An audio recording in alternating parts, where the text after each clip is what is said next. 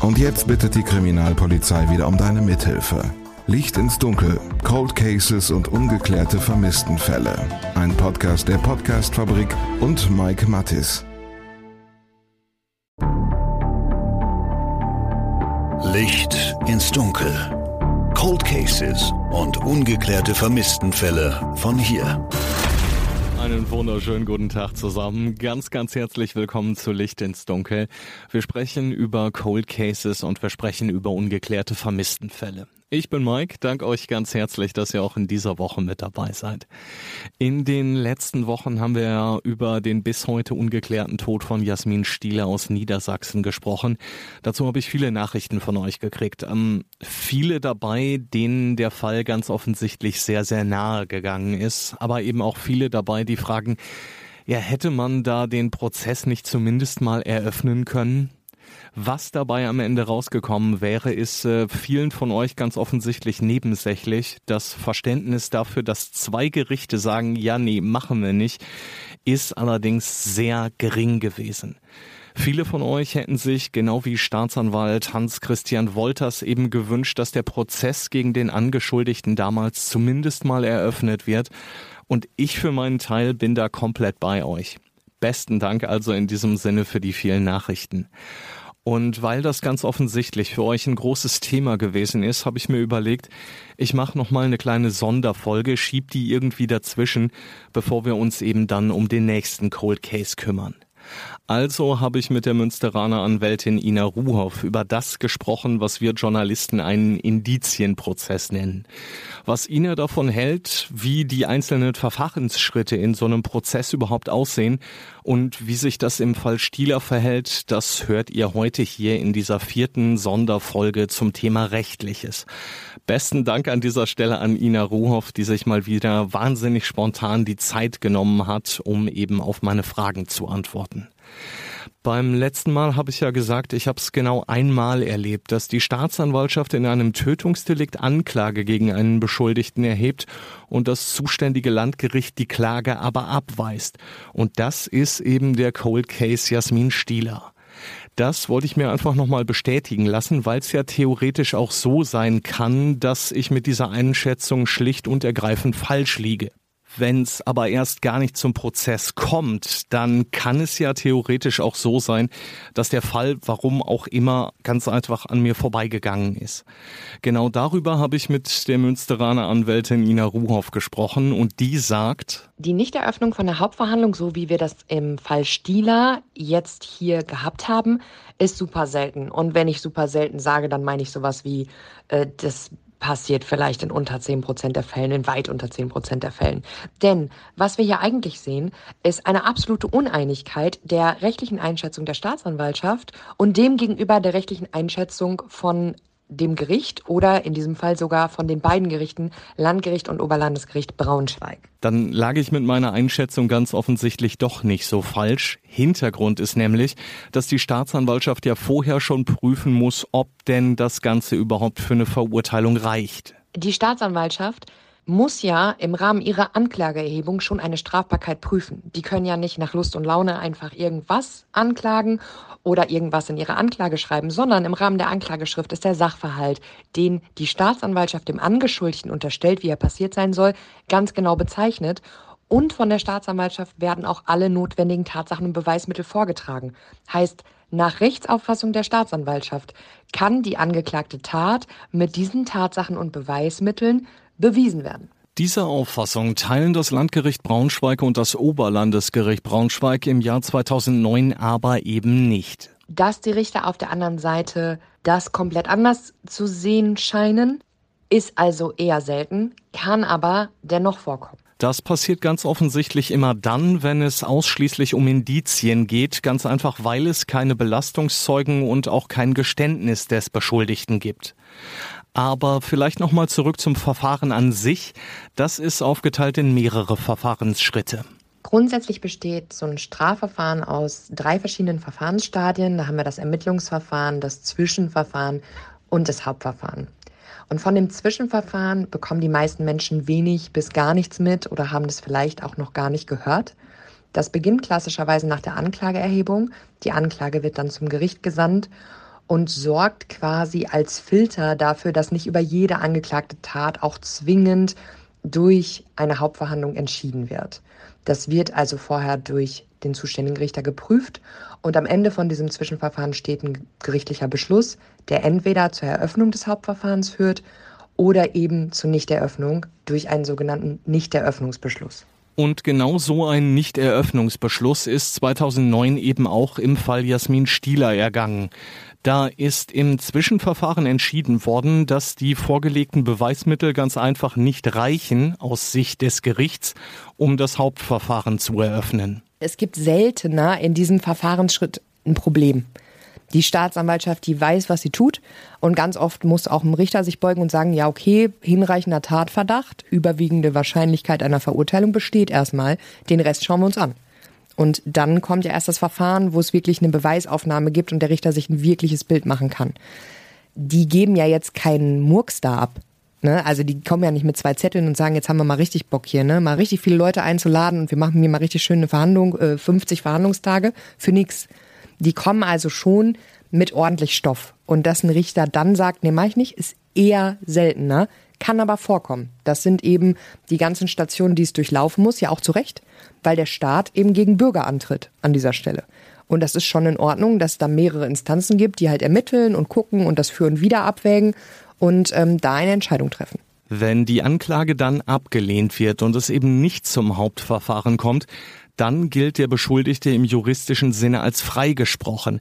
In diesem Fall kann ein Verfahren eben nur dann wieder aufgenommen werden, wenn es wesentliche neue Erkenntnisse gibt. Wenn wir jetzt einmal davon ausgehen, dass das Ding einmal geschält ist, ne? also die Eröffnung des Hauptverfahrens ist durch einen Beschluss abgelehnt worden, der jetzt auch nicht mehr anfechtbar ist, also nicht mehr angreifbar durch eine sofortige Beschwerde, ähm, dann kann man nochmal Klage gegen denselben Angeschuldigten erheben, allerdings nur dann, wenn es neue Tatsachen oder neue Beweismittel gibt.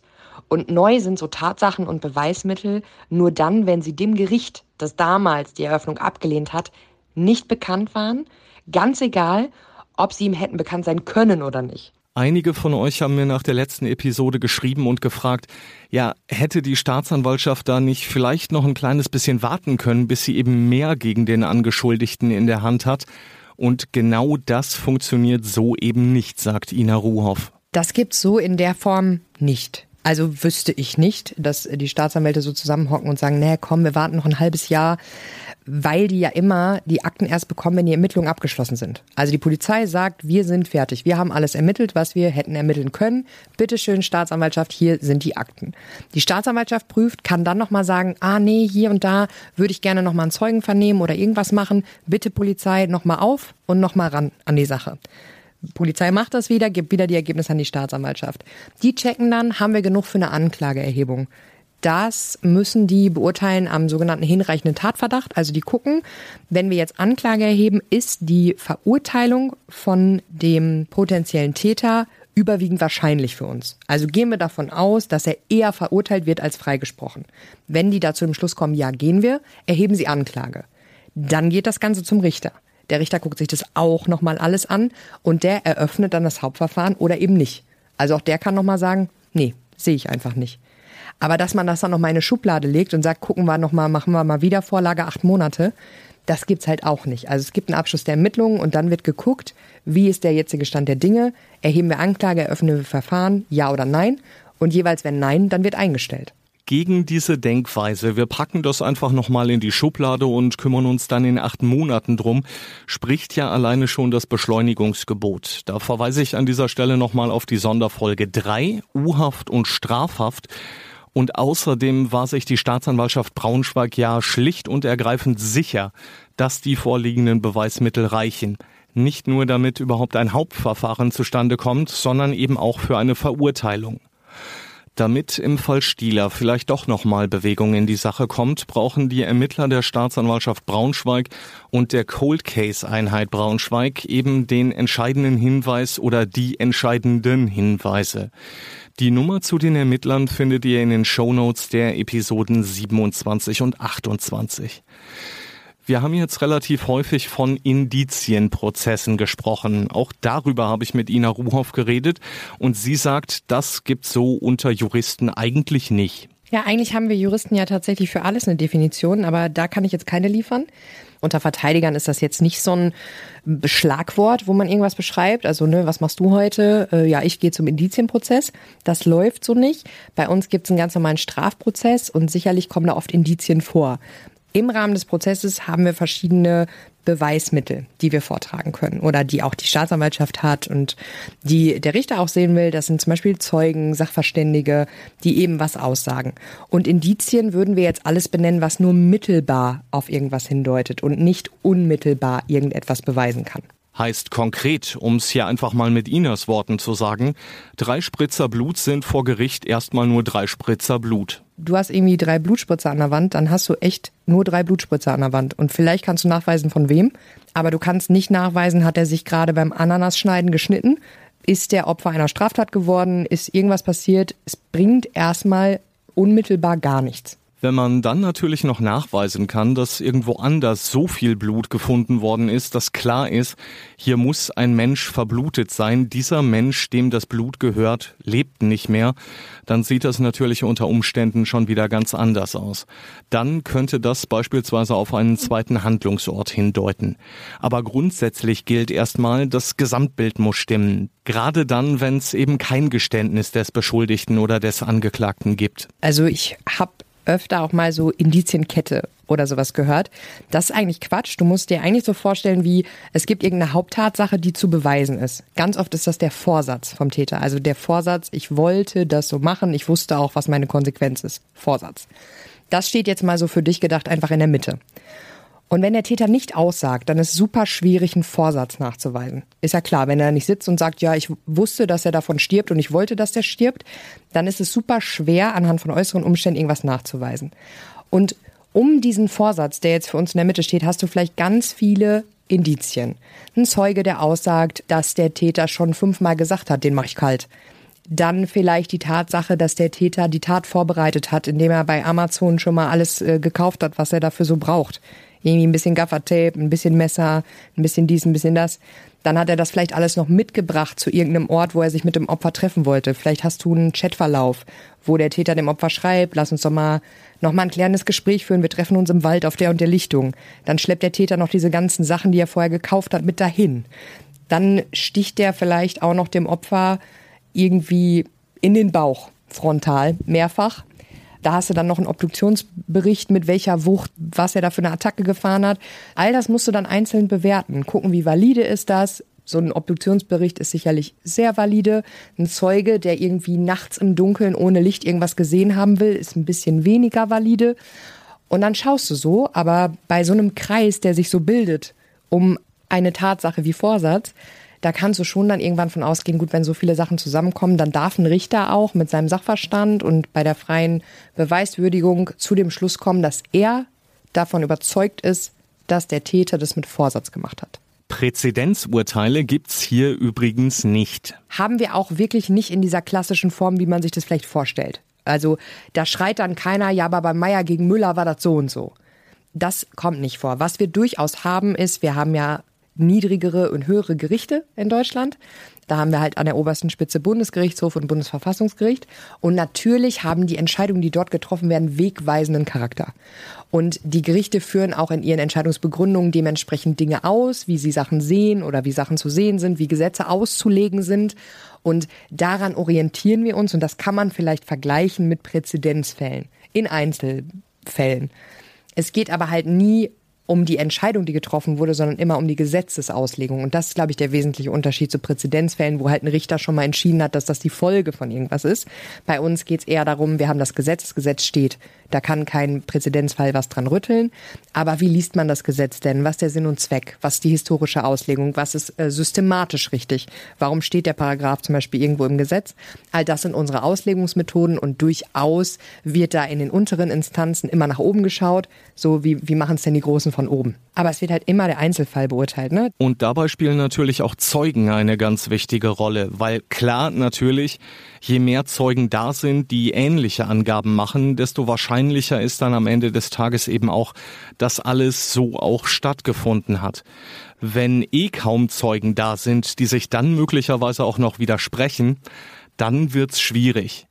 Das ist allerdings nicht das einzige Problem, was es im Zusammenhang mit Zeugenaussagen gibt, erzählt Ina Ruhoff. Das kommt echt drauf an und ich kann dir auch echt aus der Praxis sagen, wir haben halt ganz oft Zeugen. Zeugen ist super oft, treten die auch vor Gericht und es gibt einfach wirklich gute Zeugen und es gibt schlechte Zeugen. Damit meine ich nicht gute Menschen, schlechte Menschen. Es gibt Menschen, die können sich wahnsinnig gut ausdrücken. Das wirkt dann schon so, als würden die sich besser erinnern können als jemand, der sich richtig, richtig schlecht ausdrückt. Und da bedarf es schon der Kenntnis, den Zeugen wirklich ausreichend zu befragen, sich wirklich ein Bild davon zu machen. Und gerade weil das so schwierig ist, haben wir halt auch den Unmittelbarkeitsgrundsatz, dass man sagt, egal ob jemand schon bei der Polizei ausgesagt hat, der muss vor dem Richter auftreten, weil der muss das ja hinterher würdigen. Der muss sich also alles selber anschauen, der muss alles selber in Augenschein nehmen, der muss jeden Zeugen selber hören. Ich weiß nicht, ob ihr die Erfahrung schon mal gemacht habt, aber ich war tatsächlich mal in einem Prozess als Zeuge geladen. Da bin ich 20 gewesen, da ging es um eine schwere Schlägerei am Bahnhof in Nürnberg. Die hatte ich beobachtet und bin dann eben vom Landgericht in Nürnberg vorgeladen worden. Und ich muss wirklich sagen, als ich da vor dem Landgericht saß, da war ich echt tierisch beeindruckt, also wahnsinnig nervös auch. Und ich bin dann hinterher aus dem Saal raus und habe mich gefragt, ob ich als Richter das Gestammel des Zeugen Mike Mattis geglaubt hätte oder nicht. Also für mich ist das wirklich fürchterlich gewesen. Das ging eben los mit der Belehrung und alleine diese Vorstellung, im Zweifel unter Eid aussagen zu müssen, das hat mich damals dermaßen blockiert, weil ich natürlich eben nur das sagen konnte, was ich tatsächlich auch gesehen habe und weil die Angreifer erst anderthalb Jahre nach der Tat eben auch gepackt worden sind, waren meine Erinnerungen halt ganz einfach auch nicht mehr so präsent wie direkt nach dem Überfall. Ich bin aus heutiger Sicht natürlich dann unvereidigt geblieben, war am Ende aber einfach nur froh, dass ich meine Aussage gemacht hatte und die Situation so wie sie war hinter mir hatte. Wenn ihr also schon mal in so einer Situation gewesen seid, dann schreibt mir das gerne. Das würde mich absolut interessieren, wie ihr das Ganze erlebt habt und ja, gerne auch um welche Sache es da ging. Beim nächsten Mal sprechen wir dann über einen ungeklärten Mordfall aus Baden-Württemberg. Da habe ich vorletzte Woche spontan noch einen Interviewtermin gekriegt und weil in diesem Fall eben aktuelle Ermittlungen laufen, habe ich mir überlegt, den einfach nochmal vorzuziehen. Die Recherchereise dazu habe ich euch auf Instagram dokumentiert und in die Highlights gepackt. Wenn ihr also jetzt schon mal wissen wollt, um welchen Fall es geht, schaut da gerne mal vorbei. Licht ins Dunkel Podcast. Und natürlich könnt ihr mir auch eine Mail schreiben. Auch das geht wie immer problemlos. Post at lichtinsdunkel-podcast.de. Und das soll's für heute auch schon gewesen sein. Ich wünsche euch ein paar entspannte Tage, einen wunderbaren Frühlingsanfang und wenn ihr mögt, dann hören wir uns in zwei Wochen wieder. Bis dahin, ihr Lieben, bleibt sicher und gesund, passt auf euch auf. Alles, alles Gute euch. Glück auf. Licht ins Dunkel. Cold Cases und ungeklärte Vermisstenfälle von hier. Eine Produktion von Mike Mattis und der Podcast Fabrik.